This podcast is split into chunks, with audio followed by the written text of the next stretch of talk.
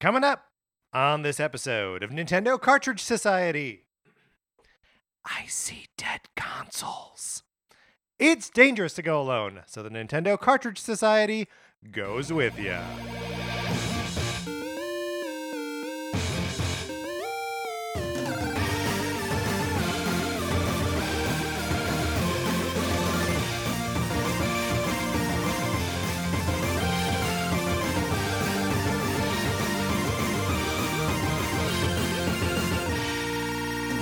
Welcome to Nintendo Cartridge Society. My name is Patrick Ellers, and I'm joined as I'm always joined by my co-host, Mark Mitchell. Mark, how's it going? Patrick, it's going great. Uh, I, you know, we may have talked about this before, but do you remember what your first CD was? Do you remember buying your first CD? Yes, my first CD was Reel Big Fish's uh, uh, "Not Why Do They Rock So Hard." Turn the radio off. Was the first CD I ever bought. That's amazing. Yeah. Do you, do you remember? Did you go to like a record store for it, like a Blockbuster Music, a Sam Goody? Yeah, Goody got it. Um, I don't. Uh, I don't remember. It's possible that I went to um, the uh, uh, oh, what was it called? Something and CD Exchange. Uh, shoot, I can't remember the name of this record store in my hometown, but it was like a like a, a family owned record store. I had a Mhm. friend who worked there um, a little bit later, so she wasn't working there at the time. But I think that's where I bought my, my first record. I think my first CD that I bought myself for You're right, myself. CD. I'm sorry. Sorry. It's a CD. It's a CD. I'm not we're not talking about records. I buy very little vinyl. Didn't buy any when I was younger. No, I there was like a um, uh, a, a s- a f- another family-run store Mm-hmm. called World Records that was That's good. maybe like World Records? Yeah, That's I a, know that's a good is name. good. That's a good yeah, name. especially I think it was like a mile away from our house, and I was straight up. I was old enough that I was able to walk, Yeah. but not old enough that I could Drive. drive. So I I think I was like eleven, maybe something What- like that. What was the first CD you it bought? was um like Disney Classics Volume One or something like that. Mark, don't ever change. you know, one of those like compilation. I, I, in a lot of ways, Patrick, I haven't. Uh, yeah, but then the first, but then I remember being like 14, Yeah. 13 or 14, and I was about to go on like a trip with my peers, and I remember the f- first like cool CD Yeah. I think that I bought for myself was Weezer's Blue album.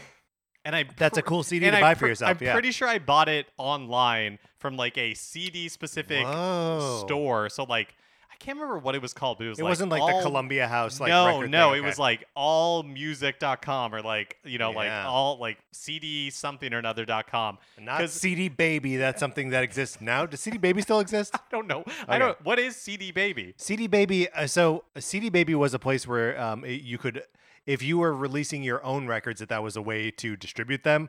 Uh, anything that I've ever recorded has been available on CD Baby at one time or another. Got it.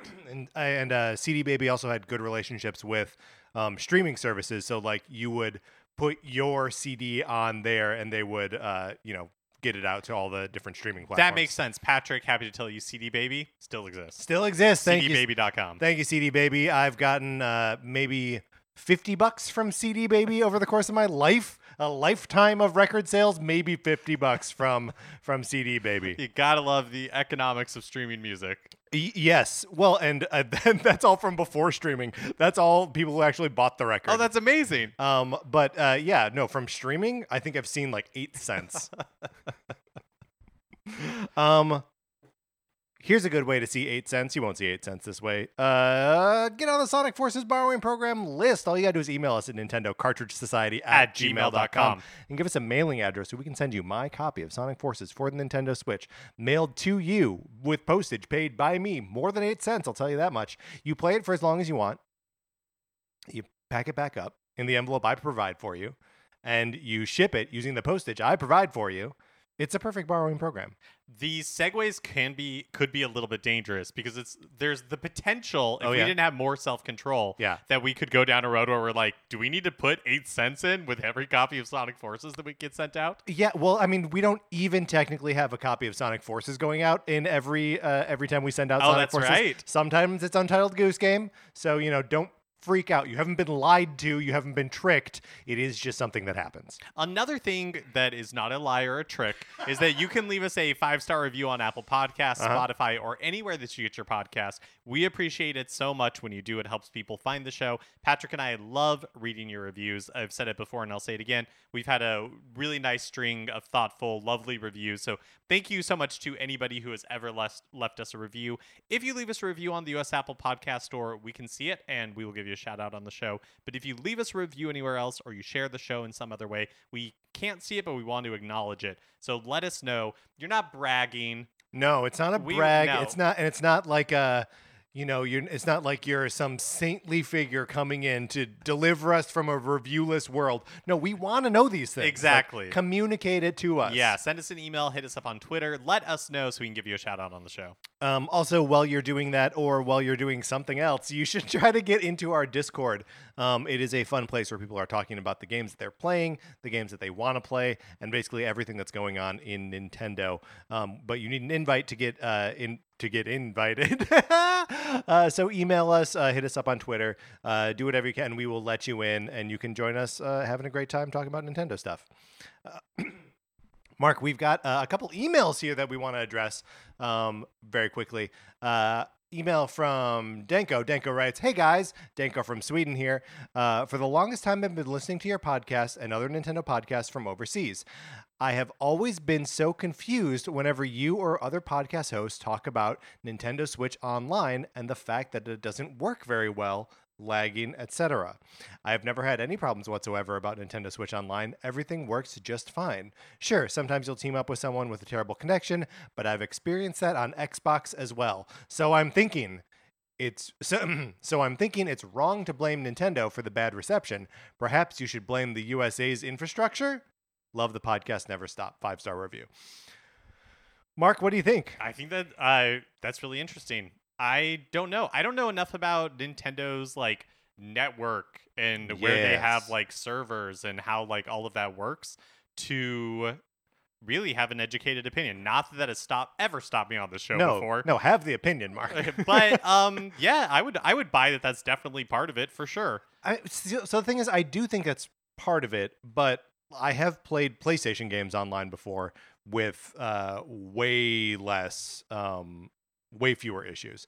Um, like uh, there was a, a time where I was playing Ghost of Tsushima online a lot with my friends, um, and uh, like we never dropped, I never like lost frames or anything Right. like that. Um, so I, you know, I, I, I think, and those are like complicated visually, like but they're also like I'm hardwired in on, on the PlayStation. Yeah, I so it would not surprise me if it's a number of contributing factors, Yeah. right? That all kind of add up to sh- shaky experiences for Yeah. people because I think the fact that the Switch, the original Switch especially, has like notoriously cheap Wi-Fi components. Well, and so this this is what this is where the uh this is where the this is the the heart of the question. Is it is it notoriously bad because we're just experiencing bad internet or because the components actually are bad? No, so I think it's a combination of like Yeah. three things. So I think that the components are not the best, right? And so um, that's a contributing factor. But all things else being equal, I don't think it'd be a problem.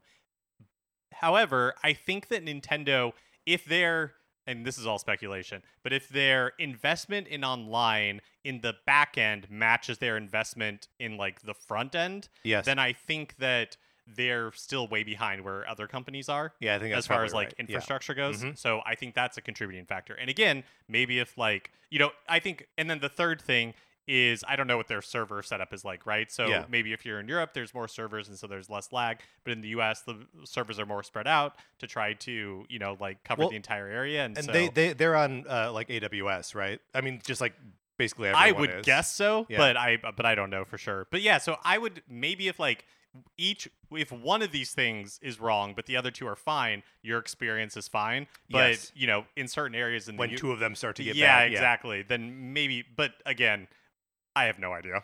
Yeah. So, I mean, look, Mark and I uh, are totally comfortable blaming U.S. infrastructure for like any uh, problem that we encounter. Um, so, uh, yeah, we'll say that's a contributing factor to a, a bad Nintendo Online experience. Um, we also got an email from Patty D. Patty D writes, "Hi, Patrick." uh, it's sorry. I was gonna say hi, Patrick and Mark, but it's actually addressed to Mark and Patrick. So I, I, I was going with like our show standard style, which is always my name first and then your name. Um, but uh, he addresses it hi, Mark and Patrick. I was listening to the latest episode, and Patrick was talking uh, about talking about being on somewhat of a GBA kick at the moment and asked for some ideas about games to play. I'm not sure about your thoughts on these types of games, but a couple of games that uh, that you don't already own and aren't ports would be Advance Wars and Fire Emblem. Each had a couple of entries on the system. Advance Wars is great, and since nobody knows when the Switch remakes will be released, this is the only way to play the first two games. Fire Emblem is Fire Emblem, but older and with permadeath, um, which is weird to think about since uh, since death is uh, conceptually permanent. Anyway, uh, PSA that the 3DS and Wii U eShops uh, lose the ability to add any funds on the 29th.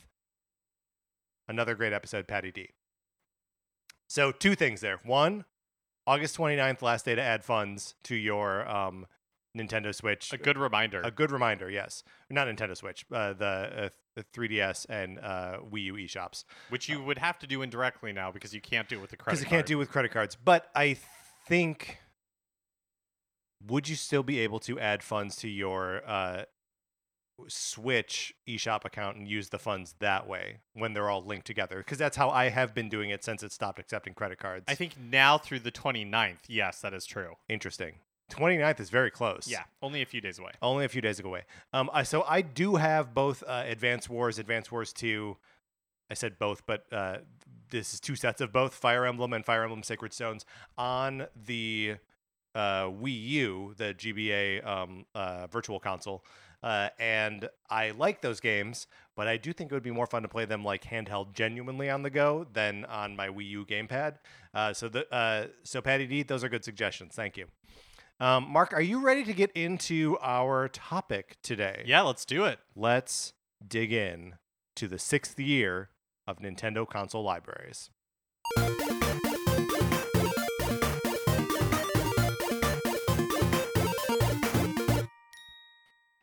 So I'm not sure I've we've come up with the best way to uh, clearly articulate what the premise is here, and I don't think I did a good job just before going in, into into the break into the music here. What we're doing is, look, we're uh, actually nearing the end of the sixth year of the Switch's life cycle right now, um, and that is sort of a we're out far enough that we are at the outer reaches of most console generations, uh, especially in, in Nintendo's past, where by the sixth year, the next piece of hardware is already out, um, or the next piece of hardware is like on the imminent horizon, and the games that are coming out on them represent uh, something about the state of that console. So we thought we would go back through the console generations and identify a game or two uh, from the sixth years that uh, paint a picture of what it was like to be playing those these things at that time, or just a game that we wanted to talk about. Um, maybe our favorite game from from that. Like it's it's it's hard to say. I, I don't know what Mark's list is. He doesn't know what my list is. We're being very secretive here. Yeah, but I, I think that's a good summation. get- And once we get into it, it'll all start to make sense. all things will become clear. Have you Mhm. ever played uh, like a, a complicated board game and uh, like at the beginning of the instructions, which are like six pages long and like a little stapled booklet, it says like once you begin playing, all things will become clear. yes. Yeah, that's what this is. Yes. So uh, you know, get your twelve sided dice ready, and uh, you know make sure you've got enough tokens to uh, to follow along. We're playing this thing. Mark, let's start with the NES. Originally released fall 1985. So that we're putting the sixth year between fall, fall 1990 and fall 1991. So games that released in that period. Right. And the NES is obviously like uh, difficult to pinpoint when exactly it came out because it sort of trickled out in test markets starting in like New York um, in the the fall of 85 but we're just counting generally fall 85 um, so yes fall 90 to fall 91 Mark what do you what have you got? You, you, you- let's let's let's why why don't you go first? Okay, so the game that I picked is a combo cartridge that we've talked about on this show before. It's Super Mario Brothers, Duck Hunt, and World Class Track Meet, which were all released on one cartridge in December of 1990. wow wow what a good pick So the reason I picked this one is this is actually the version of the console that my parents bought for us. So it wasn't until 1990 that I had an NES.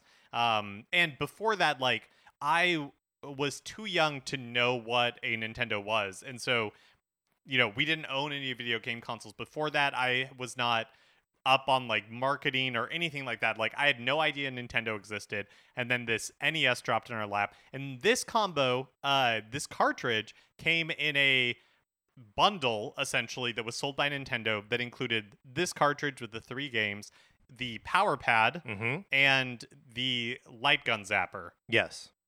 So that way you could play World Class Track Meet and Duck Hunt. And so And it also came with just a single controller, right? I don't remember. I don't remember if it had one or two controllers. Yeah, because I actually don't remember growing up. I want to say we had two controllers, but I honestly can't remember for sure. If we Yeah. had two NES controllers or not. Yeah, it's Because not a lot of two-player games that we uh, we didn't own a lot of simultaneous like co-op two-player games. yeah, but I felt like everyone had the two controllers, right? So, so maybe the bundle did come with two at Maybe that it point. did. Be- well, when you think of sorry, just to uh, j- jump in a second, that like the Famicom in Japan had the two controllers that were hardwired in. You couldn't even unplug them. So like maybe that was just part of it. They were like, oh yeah, you got to give them two. Yeah, I mean, I genuinely don't know if just a regular Nintendo Entertainment System in 1985 came with two. Yeah, I'm Did not it? sure. I don't know. Um, the the reason that I picked this one and being in December 1990, so not that far away from the Super Nintendo's release at this point, Right. is that uh, the NES had reached such saturation and they had had such success that at this point they were like bundling all of these things together Yes. to make it like I mean it worked on my parents, right? Like it was uh, marketable enough. It it had yeah, it, it was there was so much Nintendo stuff out there. The NES was so dominant that they had sold so many of them that now they were kind of like looking for other ways to repackage what they already had. Yeah, well, and like looking to reach into those uh, non-video game playing markets too, right? Like that's Right. what World Class Track Meet is all about, and sort of what the uh, Light Gun and Duck Hunt is about too. Is like, oh, reach out to people who have like messed around with like a you know a gun shooty game in an arcade or something, which is a different audience than because everyone sort of intuitively understands like you point a thing and pull a trigger, right? Like that that makes sense. Um, so yeah, those are both just like easier points of access for non-gamers. Yeah, absolutely. Which basically everyone was at this time in, in 1990. Like no one was no there were look, no one identified as a gamer in 1990. I Right. don't think. yeah. Yeah. Um that's a great pick, Mark. I love it. Um my pick so I, I have one that I know counts and then one that's like a little bit out just a little bit outside. Okay. Um, so the one that counts for sure, Battletoads, uh, came out in June of 1991. You know, I'm never going to miss an opportunity to talk about Battletoads. Um, but the thing that's so interesting about Battletoads to me is that you can tell that it is pushing what the NES is capable of. Um, in that, like every level was a different gameplay style, um, and there were these like giant sprites of like enemy characters that like were way bigger than something you would see in you know other other games. Um, and it was just a punishingly difficult, um, just like savage game that I loved to death. Uh, I love, love, love Battletoads. Um, and there's also something so like uniquely 1991 about the way it's just like ripping off the Ninja Turtles in aesthetic and just like trying to get a little piece of that pie, right? Um, so for me, that that game is just qu- quintessentially 1991. Um, but then the other game that I have, and this came out in November '91, so it's probably like on, on the outside of of the sixth year, like beginning of the of the seventh year, um, is the NES game Robin Hood Prince of Thieves. Have we talked about Prince of Thieves? No, we haven't. Oh my god! So this is another game that is like from level to level a totally different kind of game. It is primarily like an, an overhead game. It, it recounts the uh, the story of uh, Robin Hood, Prince of Thieves, the Kevin Costner movie, also from 1991. Um, so it is primarily like overhead, like a like a Zelda like uh, kind of RPG, but then it snaps into battles that are almost Street Fighter esque, like as you're doing a one on one fight against like the jail keeper or Little John or the Sheriff of Nottingham or whatever. Um, and then there are all these like horse chase sequences, some from the side, some from above. Um, it's just like a crazy game that presents you with like maybe a dozen different gameplay styles, all to like re-present the story of this pretty crappy Robin Hood movie, but a Robin Hood movie that was so big and so successful. it was in the 90s. it was so yeah. successful. So uh, uh, I love those picks. Battletoads. Yeah. Can we talk about that for a second? So I didn't become aware of Battletoads until I was probably in my teens, late teens, like, you know, when websites dedicated to bad video games or like that right. sort of thing started popping up. I'm curious, like, what how were you exposed to Battletoads? Was it in Nintendo Power? Because 91 probably is it pretty was late. prob- It yeah. probably in Nintendo Power. Um, but uh, it's I mean I was so plugged into Ninja Turtle stuff that like you know I I tried all of like anything that had uh, anthropomorphic like animal warriors in it I was there. So like I don't know I probably just like Street s- Sharks. Yeah, abs- absolutely street sharks. Uh, th- those like uh, the the oh, I forget what the, the cowboys. There's they're like cows that are. Do you remember these guys? Um, like an- anything. I like I, I didn't care. Right. It, it could be bad, and I was like, yes, that's me. So I feel like I just felt vibrations in the force, and I was like, there's a new one of these That's things out there. Um, and so I was drawn to it. Um, and I, I remember um my my friends Scott and Reed um, were the the three of us were very much into Battletoads early on and like trying to unlock because the the the difficulty spike in the game is on level three, right, of twelve.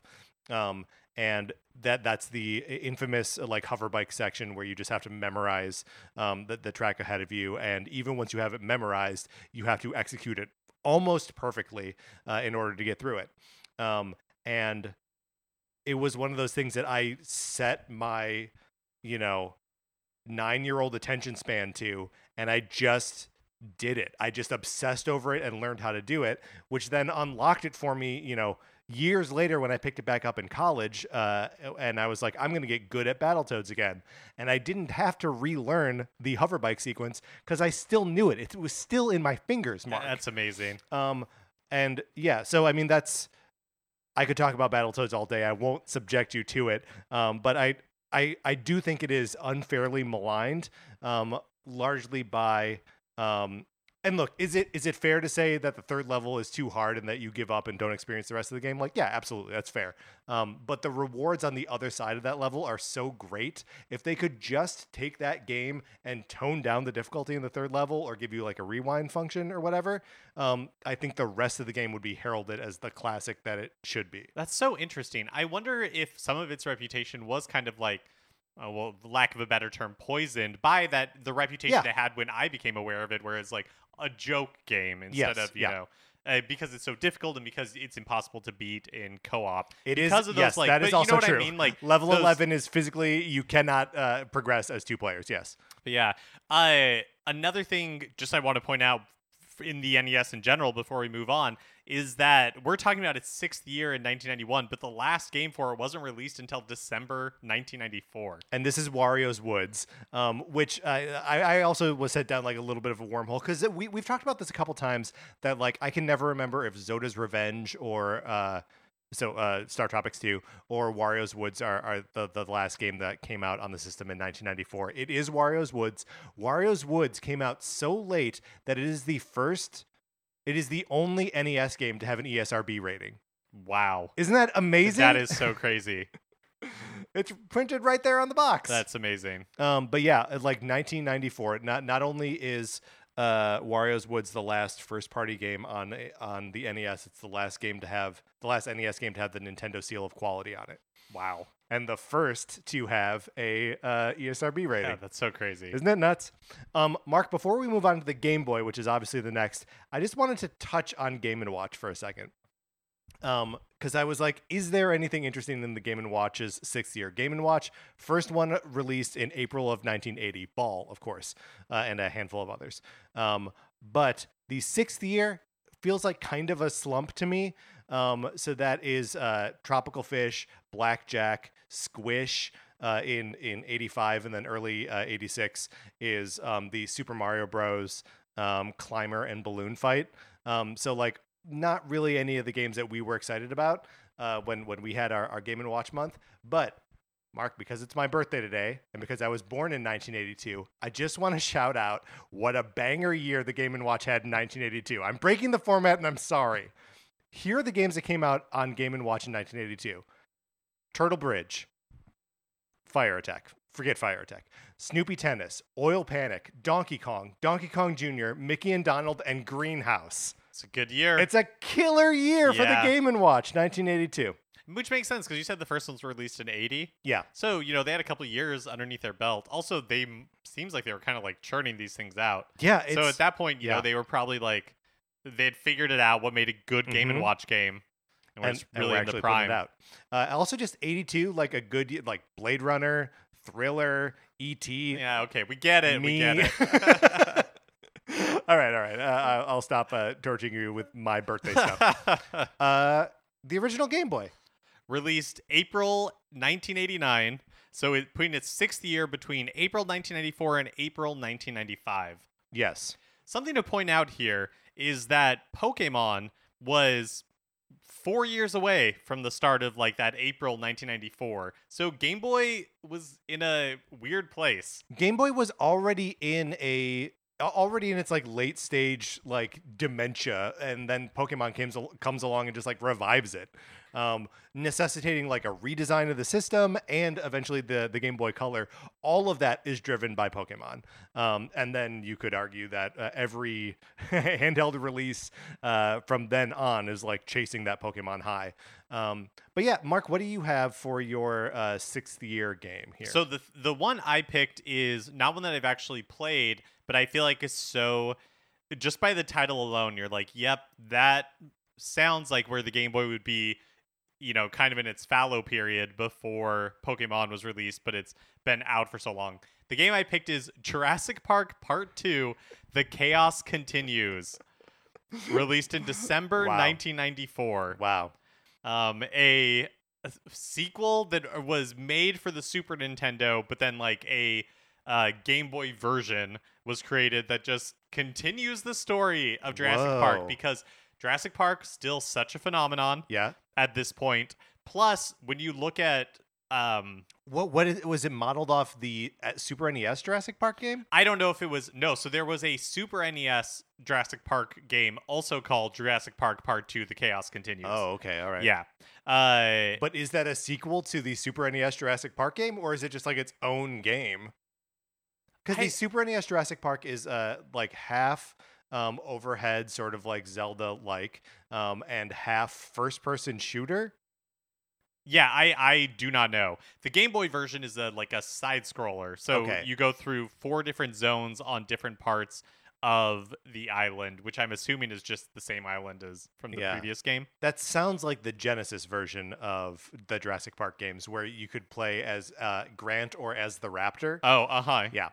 Um so the reason again like why I like Jurassic Park Part 2 The Chaos Continues is I think it is such a good snapshot of pop culture in 1994 where kids are still obs- and the world is still obsessed with Jurassic Park and dinosaurs but also a good illustration of where the Game Boy is at where it's like yes Nintendo has some stuff um that came like a little bit outside of the one year period we have here. But for the most part, Nintendo is not really making a lot of first party games for the Game Boy. And Except they make one of the best Game Boy games during this period. yeah, but I don't think, which I think we're talking about uh, Donkey, Kong 94. Yeah. But I, my memory, anyways, is that when Donkey Kong 94 came out, I don't whether it reviewed well or not. You know, like I don't think that it has the reputation th- that it had the reputation then that it has today. Yes. So I do a double pick here, which is both Donkey Kong 94 and which came out in June 94 and Mario's Picross which came out in March 1995. Both games which were bangers but would take a couple years to be recognized as the truly revolutionary things that they are. Um, Mario's Picross, Picross is a series that I didn't realize I needed in my life until like I don't know we started doing the show, I guess. Um, so six years ago. Um, so yeah, for for me, like this period is yes about the sort of like uh, pop culture tie-in shovelware, um, but it is also about Nintendo quietly doing great work.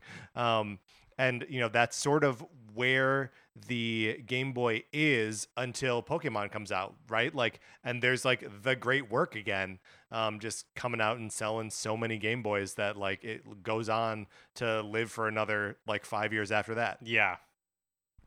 Um, so th- th- those are my picks. Mark, are you ready to move on to the Super NES? Yes. Uh, Super NES originally released September 1991, so our sixth year here is September 96 to September 97. Um, Mark, what do you have for your, for your six year game here? I picked a November 1996 game, which is Donkey Kong Country 3 Dixie Kong's Double Trouble. yeah. And the reason I picked this one is because by 1996, especially by like November 1996, Rare's A team, Nintendo's A teams, they were all turning their attention to the Nintendo 64. And so, Yep. you know, Dixie Kong's Double Trouble is really uh the other team at Rare, you know, like getting their shot to step up and create this game that feels like the stakes were lower than like a Donkey Kong Country 2. Do you know what I mean? Yeah. And so uh, it's a little bit of anytime there's these cross generational games where the new system is already out or just about to be out, and so Yeah. that's what's getting like all of the press. You always have you know these late first party published titles that kind Just of occupy a weird space. occupy a weird space, have kind of like a sour reputation, you know, because it's not. Well, in Donkey Kong Country 3 bri- like has a chip on its shoulder too, right? Um, we, when you save, you save at Wrinkly Kong's house. Whatever you do at Wrinkly's house, um, she's playing Mario 64 on her Nintendo 64, and you can hear the music of Peach's Castle like playing in sort of a 16-bit style within the game, um, which like is cool, but it's kind of like the game being like, "Don't you wish you were playing Nintendo Right, 64?" right. So yeah, I, I feel like uh, Dick, uh, Donkey Kong Country 3 just pit, paints a really good picture about what like support in these cross generational Yeah. moments looks like a lot of time. Uh, but I think this is another one where the game itself, uh, I think, better than its reputation. I think so too. I I- remember it's we, got it's got a bad reputation. I think we played it for the first time, or at least Yeah. I played it for the Mhm. first time all the way through when it was released on uh, Nintendo, Super Nintendo, like Nintendo Switch Online. Yep. Um, and I really liked it, but I think it's partly because like it had such a bad reputation going Right. into it right. that it was easy to overlook its flaws. Um, so before I like actually dug into like the specific dates here, I thought for sure my answer to this question was going to be Super Mario RPG, but it's too early. Super Mario RPG came out in May of '96, so it's uh, a, a couple months too early to be in in the sixth year. Um, but both Kirby Superstar and Kirby's Dream Land 3 fall into this window. So like. Kirby as an entity, just like a, a general entity, is like a harbinger of like the end of a, a console generation.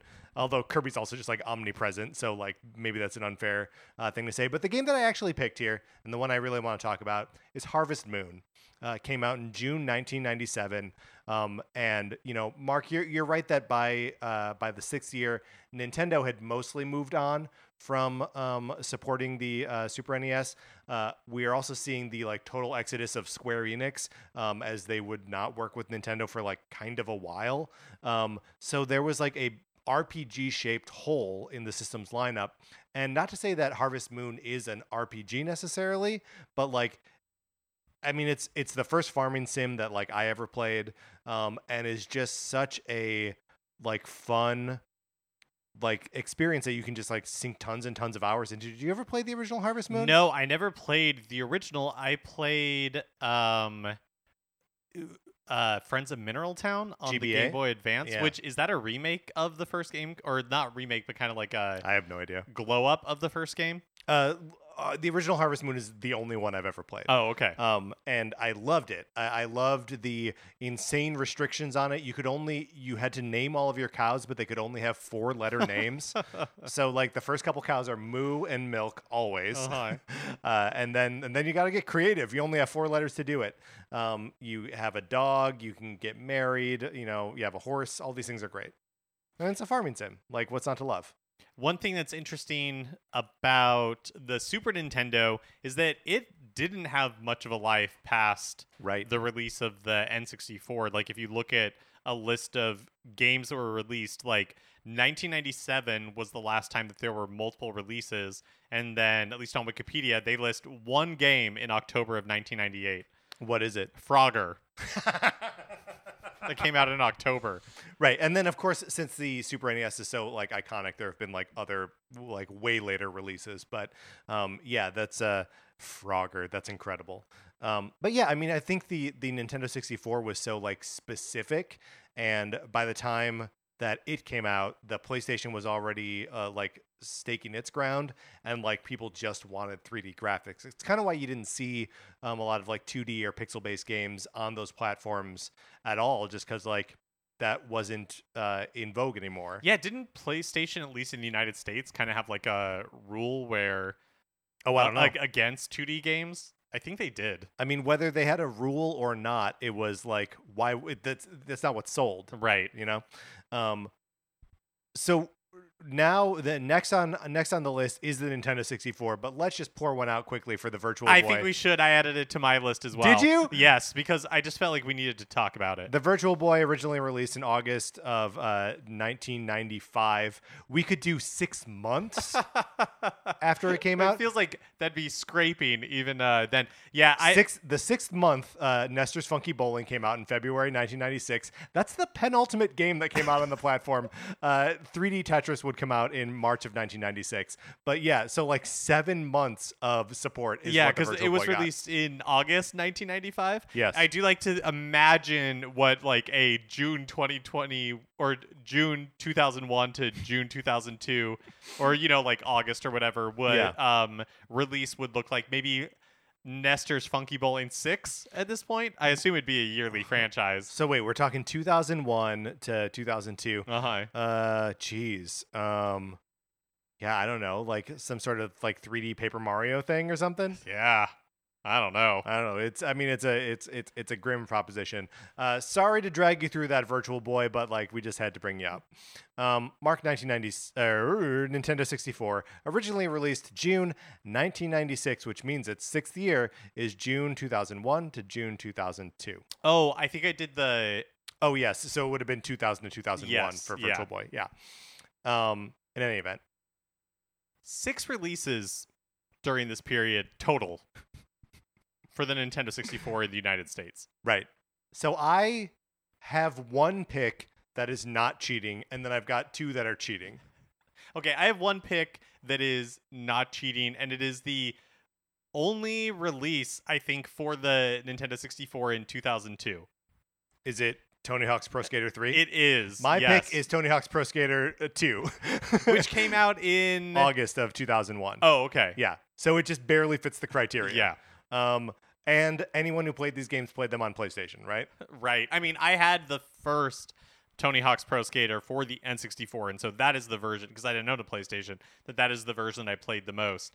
Um, but Tony Hawk's Pro Skater th- 3, I just think it's amazing that according to Wikipedia, it was the last N64 release in the United States.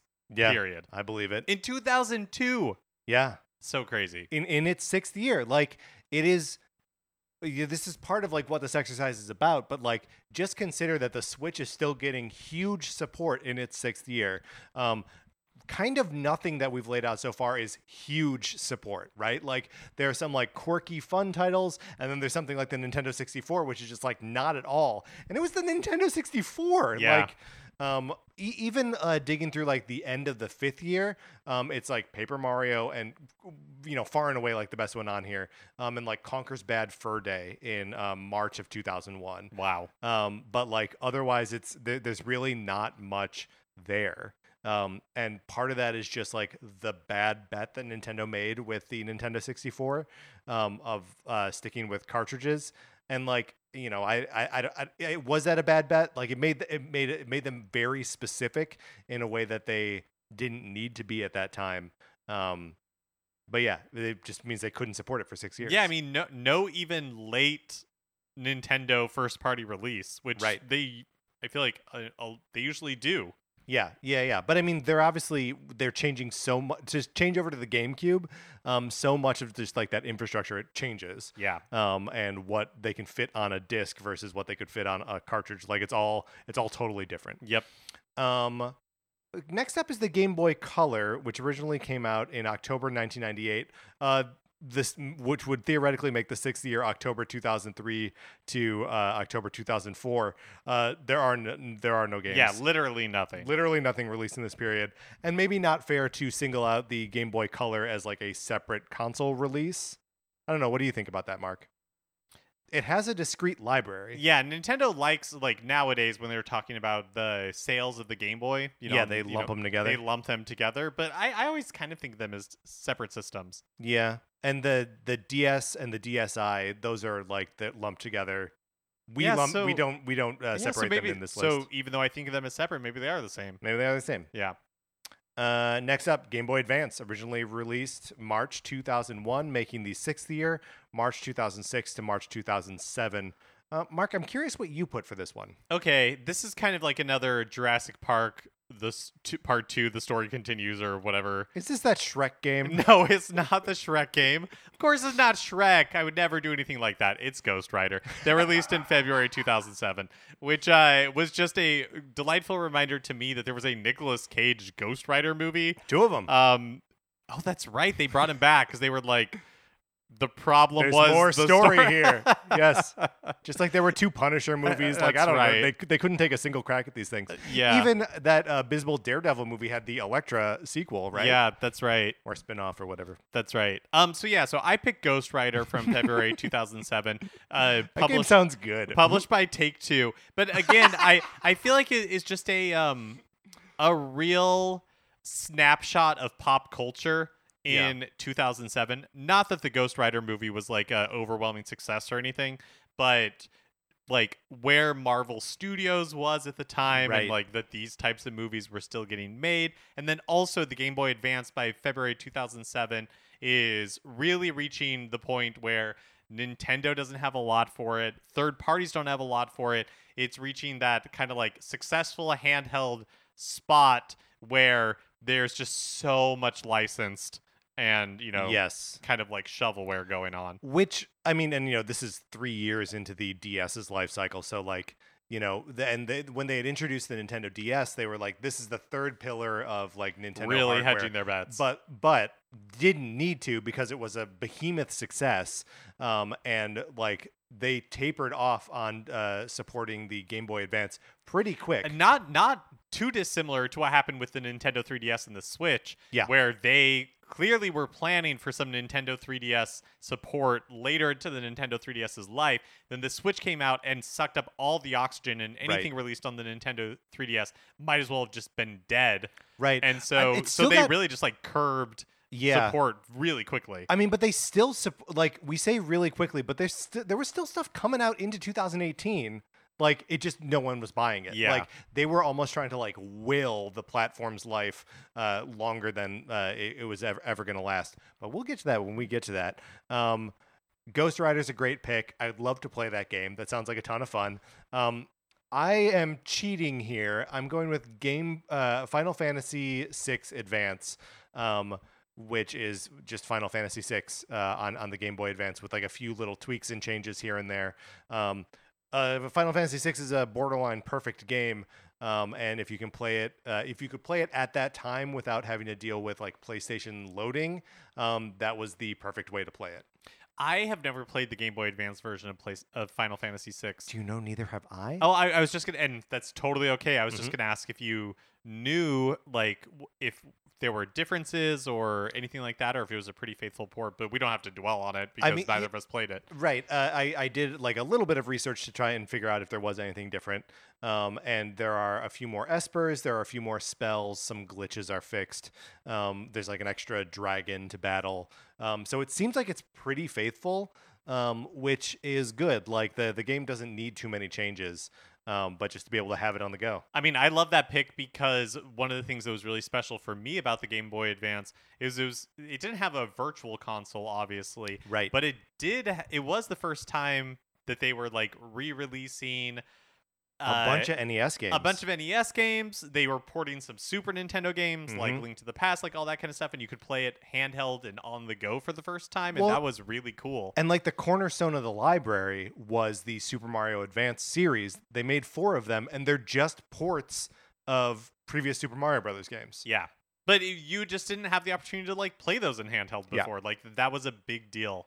So being able to play something like Final Fantasy VI on the go, that is awesome. Yeah, well, and also just to be able to play, like especially in 2007 when it came out, February 2007, that that is long enough away from the original release of the game that uh, you it wasn't likely that you would be able to find a cart that you weren't going to have to spend like a hundred dollars on. And then you know, I guess there were always the uh, uh, I, I forget if it's called Final Fantasy Anthology or Final Fantasy. th- There were two of them on on PlayStation, two collections. Uh, one of them that had like uh four and six and another that had like five and chrono trigger. I may have those uh pairings wrong but um they were would have been great versions of the games if they didn't have to load into every fight scene uh which just killed the momentum and for me made them unplayable. Um but yeah uh, this is a, a perfect way to do that on the gba next up is the gamecube originally released September 2001, which means that the sixth year is December 2006 to, sorry, September 2006 to September 2007.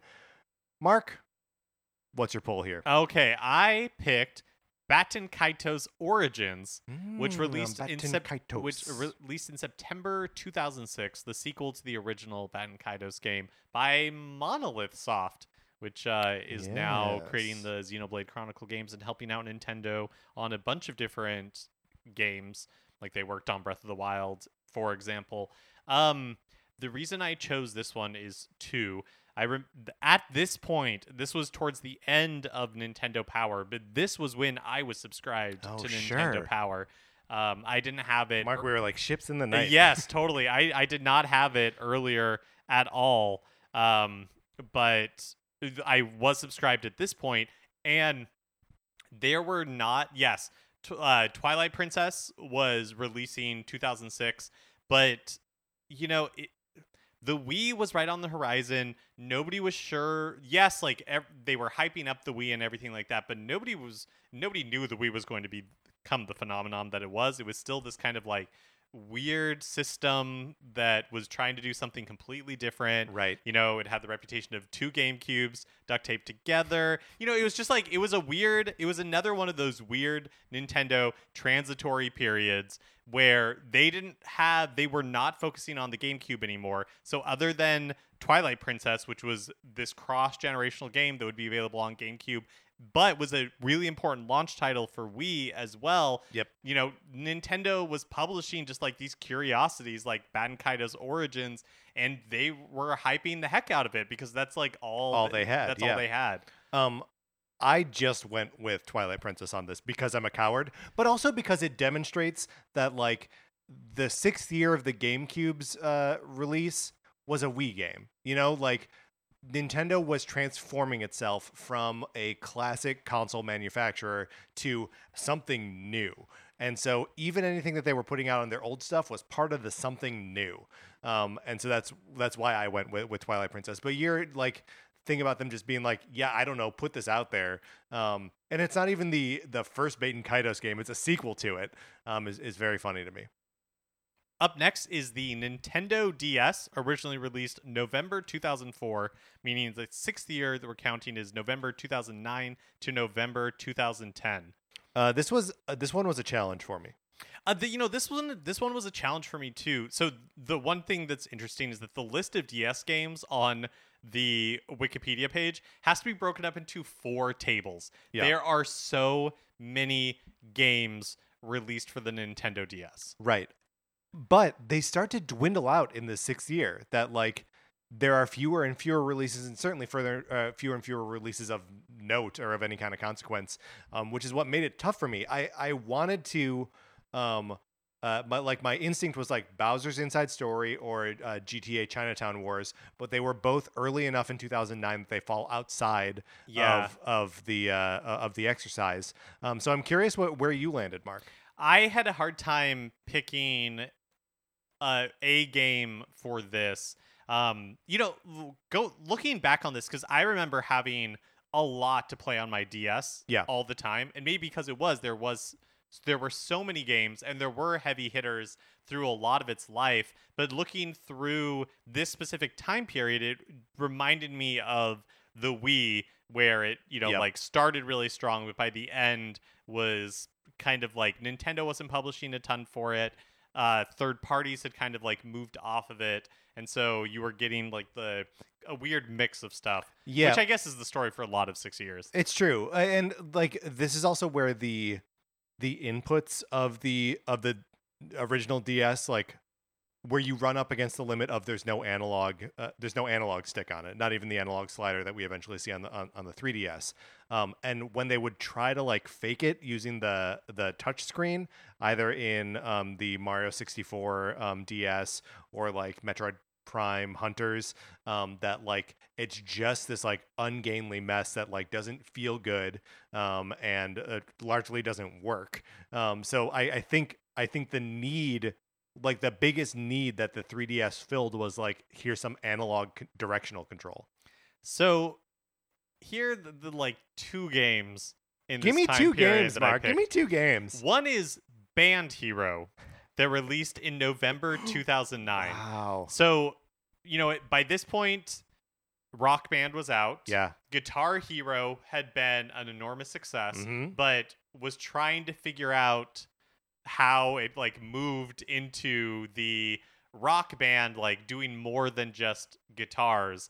And the way that they do it on the DS is actually really funny. So in the bottom uh, Game Boy like Game Boy Advance slot, you put in you slotted in this accessory that had like four buttons on it. Mhm. So s- kind of similar to what was on a Guitar Hero guitar. And then Just you minus one. uh-huh, yeah. and you Mhm. can use like a, a pick to strum the touchscreen, but then it had these like four buttons coming out of the bottom.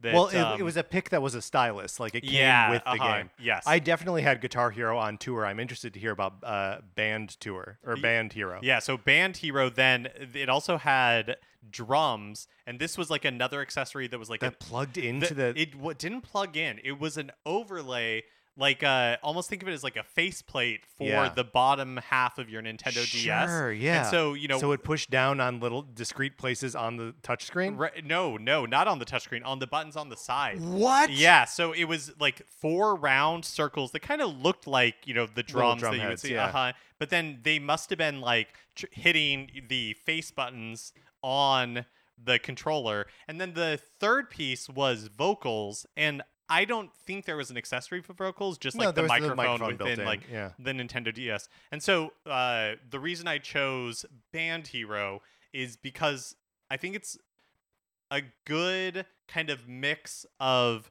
the kind of third party stuff that was releasing on the DS at this point in its life, plus such a snapshot of Yeah. the Guitar Hero slash rock band kind of like mania that was really beginning to peak at this point. Yep. There were so many plastic accessories. There were so many versions of like Rock Band and Guitar Hero being released.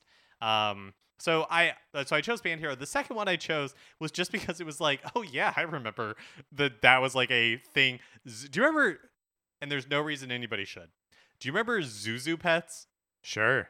The little like robotic hamster Yeah. like toys that you know I had younger siblings who w- were super into them um and yeah it was just like like one of those like toy phenomenons for a couple of years and so Zhu Zhu Pets the game was released in March 2010 on the Nintendo DS Wow. but like they released four of them within a you know like 18 month span Um, man, that's a weird pull, Mark. Do you have any idea what the gameplay was like in I, that? I don't. I'm assuming it was kind of like uh, Nintendogs, but for Zhu Zhu pets, but I don't know if that's true. The other thing that released in this period of note that is a Nintendo first party release is Legend of Zelda Spirit Tracks.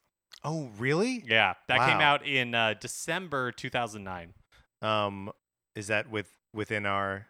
I think it is, yeah. Yeah, yeah. Um, so uh, uh, Pokemon Black and White came out in 2010 as as well. So like, there's there's a Hmm. Pokemon game here, which is like the right answer, but uh, you know, we don't really re- really care or connect with that.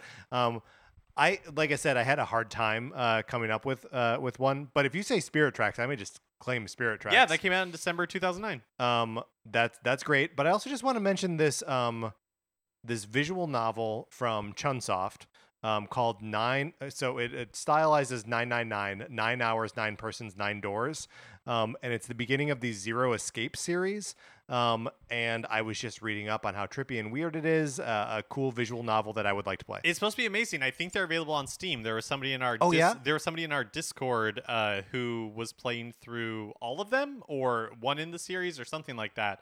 But I remember like reading about this 999 game yeah. and hearing about it on like the One Up show and stuff like that. Yeah, so uh, I don't have any information about it, but it's now like it has piqued my interest, and now I, I want to get into it. What what lessons do we draw? What overall trends do we see in the in the sixth year of the DS? I don't think it's that dissimilar from a lot of the other 60 years that we've looked at where it's like Nintendo's attention has been started to wander. Right. Um, third parties have made their money on the system or figured out what didn't work. Like you said, you know, like Chinatown Wars notoriously sold really poorly compared to Right. Rockstar's, you know, expectations. But then they put it out on PSP, and it was fine. right. Yeah, Um, so it's this period where Nintendo occasionally will still release like a couple, you know, like a game like Spirit Tracks, but for the most part, it's kind of left to the devices of licensed, you know, titles yeah. and third-party curiosities. uh, Mark. Let's move on to the Wii. We're like uh, finally entering the modern era, which I know is you know. 16 years ago at this point. So, how modern is it really? Um, so, uh, the Wii came out in 2006, November 2006, which means the sixth year is November 2011 through November 2012. Mark, this is another place where I took the coward's way out, and I just picked The Legend of Zelda: The Skyward Sword Mm-hmm. because it was the example of the one game that Nintendo put out during this. I'm sure they put out others, but like this was the only like high profile release. It's something that they had been teasing forever. Um, it had been shown at multiple E3s and was just like a my god, just give us the next Zelda. Um, and then it was like a little bit impenetrable at the time. Uh, like didn't have a great reputation, uh, sort of until its uh, re-release on the Switch. yeah, it reviewed really well. Great, It ten out of ten on IGN. Yeah, it reviewed really well, but then went through this period of, you know, especially I think at that point people were done with motion controls done with motion controls by the sixth year. done with like the the Zelda like s- strict formula. Yeah, yeah. Um and yeah, so a, a weird time for Twilight Princess or sorry, for um Skyward Sword to be released. But you know, you you say that when you're talking about Skyward Sword and how it was like released at the very end and was kind of like Nintendo's last hurrah and a little bit of like come on already. I mean, super similar to the story with the GameCube that we were talking about earlier, Yeah. where, you know, yes, Nintendo was publishing other stuff, but it was almost out of like desperation to feel to fill their library. Yet they still had this major release on the horizon, but otherwise their attention had turned elsewhere to the Right. Wii, you know? And Right, here with here, and here with the Wii, they were really turning their attention to the 3DS and the incredibly difficult for all studios, but Nintendo was just doing it a generation later than everybody else. Incredibly difficult change to HD. So Yes. the Wii, notoriously its last few years, had very few releases of substance. And it's funny that you picked Skyward Sword because I picked another like RPG that Nintendo was publishing in the US out of desperation, and that's the last story. we should also just uh, uh, that that's great. I didn't know if you were gonna go Last Story or Xenoblade Uh-huh. Chronicles, um, but let's let's hear about the last Story. I mean, both both could- are huge like points of desperation and uh, things that fans were asking for. Like this is part of the Project Rainfall, right? yeah. That uh-huh. these games were out in uh, Europe, and they were like, "Why and, don't and you bring Japan, these over?" right? And Yeah. it was like, yeah, just like there's nothing releasing on the Wii. Like, bring these over. We Right. want these games. Pandora's Tower Yep. was like another game. The reason I mentioned Europe is that uh, it means that they were already localized in English. Yeah, that's Yeah. right. That's right. So, uh, the last story is a game by Mistwalker Corporation, which is the company that Hironobu Sakaguchi, kind of like the father of Final Fantasy, created after he left uh, Square Enix. And it, I have never played it. It's one that I don't think has ever had a re-release, but would be amazing if it did because it's supposed to be really, really good. A- an amazing RPG that just came out in the United States at the worst possible time. Right. You know, when nobody Worst was paying possible- attention to the Wii. Yes, worst possible time on the worst possible hardware for Yeah. it. Um, yeah, which is all just. Uh, th- I mean that that is the story of the latter days of the Wii, right? That just like it it wasn't. No one was playing games there anymore. Um, and if they were, they were still just playing Wii Sports. Yeah, and the in a lot of ways, like the writing should have been on the wall for the Wii U. Just how quickly those like the casual players that gave the Wii so much life were dropping it because at that point iPhone games were you know Right. out. Like the iPhone 4 had just been released or was about to be released, which again was such a huge generational leap. The App Store had games on it. The Right. iPad existed. You know, like all of these things that the Wii U was kind of trying to tap into that part of the zeitgeist. And the DS. yeah. That like it was just like people were getting their fix elsewhere and at places that they just already had the the new hardware because they needed a phone or whatever. Um, I also have a curious little note here that I don't think uh, like adds into the uh, narrative at all, but uh, a game from December of 2011 uh, called Fortune Street, which is a uh, like a Monopoly like uh, developed by Square Enix, featuring uh, Mario characters and Dragon Quest characters. That's all. Just Yeah, I think it's a big series in Japan. yeah, yeah, yeah. Um, that only occasionally gets localized here. But yeah, like Monopoly, I've heard it described as like Mario Party esque, but I've never played it myself. Yeah, I mean, it doesn't seem like there are mini games in it. Mm. Um, I, I watched some some gameplay to try and like wrap my head around it, and it's just like it looks like you're just moving around a board, buying like stores and stuff, Oh. and then other people land in the stores, and they have to pay for you know shopping at your store. Oh wow. Um, but yeah, uh, that's just a, a, a another little game that I, I pulled out there. Mark, let's move on to the 3DS. Originally released March 2011, which makes its sixth year, March 2016 to March 2017. At this point, I picked Mario Party Star Rush, which was released in Oh. November 2016. A um This is a good pick. so the reason I picked this one is because it is uh I don't know, I guess I just feel like it's emblematic of the kind of support that Nintendo was giving the 3DS at Yeah. this point in its life. You were getting a lot of like WarioWare Gold esque things, which I actually now that I say that, I don't know if Came later, right? yeah, I don't know that this was a um a uh, like best of compilation No, for but there- Mario Party. There was one of those, and uh, also it came out later. I mean that I the the part of the reason I had a tough time with this one is that the 3DS had such a rad long life that there are still bangers coming out in its sixth year. Um, uh, this is a, a, another example of I wanted to pick. Uh, there was a game that I was like, that's got to be in the sixth year. Fire Emblem Echoes: Shadows of Valentia. Nope, seventh year. Oh, Uh, Came out in its seventh year. Um, and then Fire Emblem Fates came out the very end of the fifth year. So like getting strong, strong, strong Fire Emblem support just on either side of the sixth year. Um, but my pull, obviously, Mark, has to be from May 2016, Pocket Card Jockey. Oh yeah! Wow, did it really come out that late? Yes. Wow. Uh, also worth noticing, er, uh, noting that Kirby Planet Robobot and Box Box Boy both came out in June 2016, and uh, Pokemon Sun and Moon were November 2016. Um, so like the 3DS, even though you know that's approaching the the release of the Switch and what would eventually like kill it, um, going strong in its sixth year. yeah, man, Sun and Moon. yeah, That that was a phenomenon. Like it was really ha- riding the the wave of Pokemon Go at that point. Yeah, totally, totally. That that absolutely has to do with, uh, and, and, you know that uh, saying that Sun and Moon came out in November 2016. That means that Ultra Sun and Ultra Moon are like another year away. Yeah. Um, and you know the the the remakes of the Mario and Luigi games come out in 2017, 2018. Um, uh, Metroid: Samus Returns uh, comes out in 2000, late 2017. Um, so like you know, even even though by like the very end it is drips and drabs, its end comes later than uh, than most other Nintendo consoles that we Yeah, that's true. That's a really good point. Um.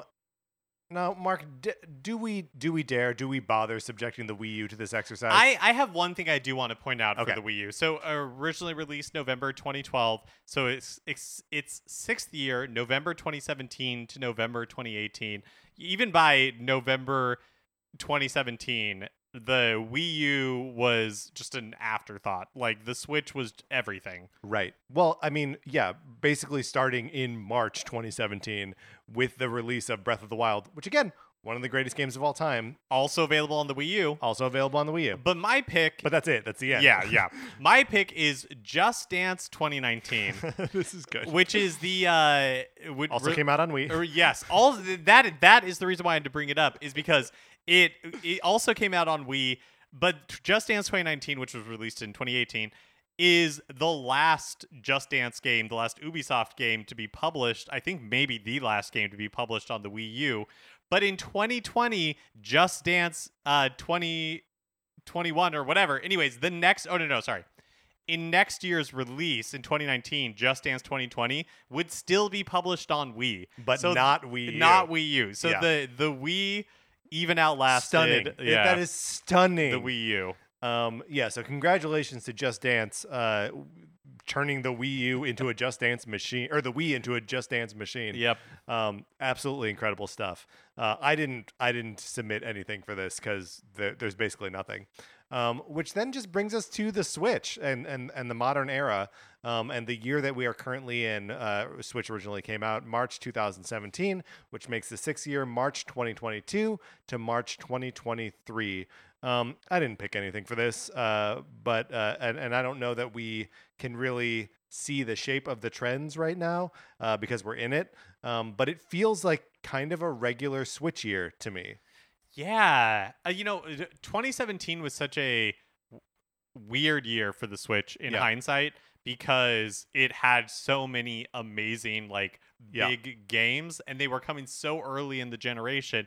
They were like, "Oh my gosh, we're going to have all this time for like another Zelda, another Mario, another Right. Mario Kart, another Smash, you know, like all of these things." And it hasn't it hasn't hasn't it hasn't turned yeah. out that way. Like Right. no year has repeated 2017, which makes sense. Like how could it possibly? Right. But 2018 and 2019 were impressive like medium runs and then kind of since then 2020 2021 and 2022 have been sort of like the next step down sort of Sort of. but like you got to count like 2020 say what you will about the year in general animal crossing came out you Right. know like Yeah, I guess I feel like um what uh since we're in it it's kind of hard to see. yes But I feel like what's impressive about the Switch in 2022 is that it you can see Nintendo's strategy of consolidating the development to a single system instead Yes. of having to support like a handheld and a home console.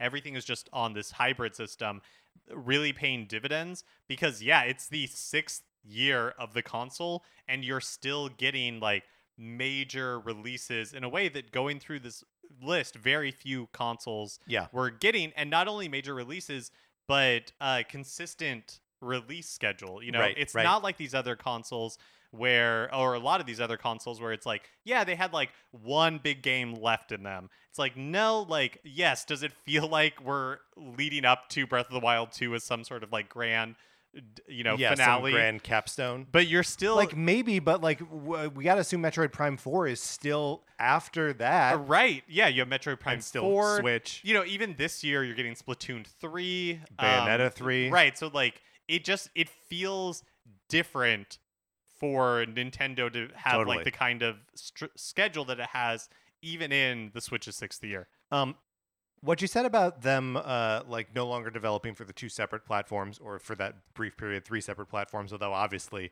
they stopped supporting the GBA.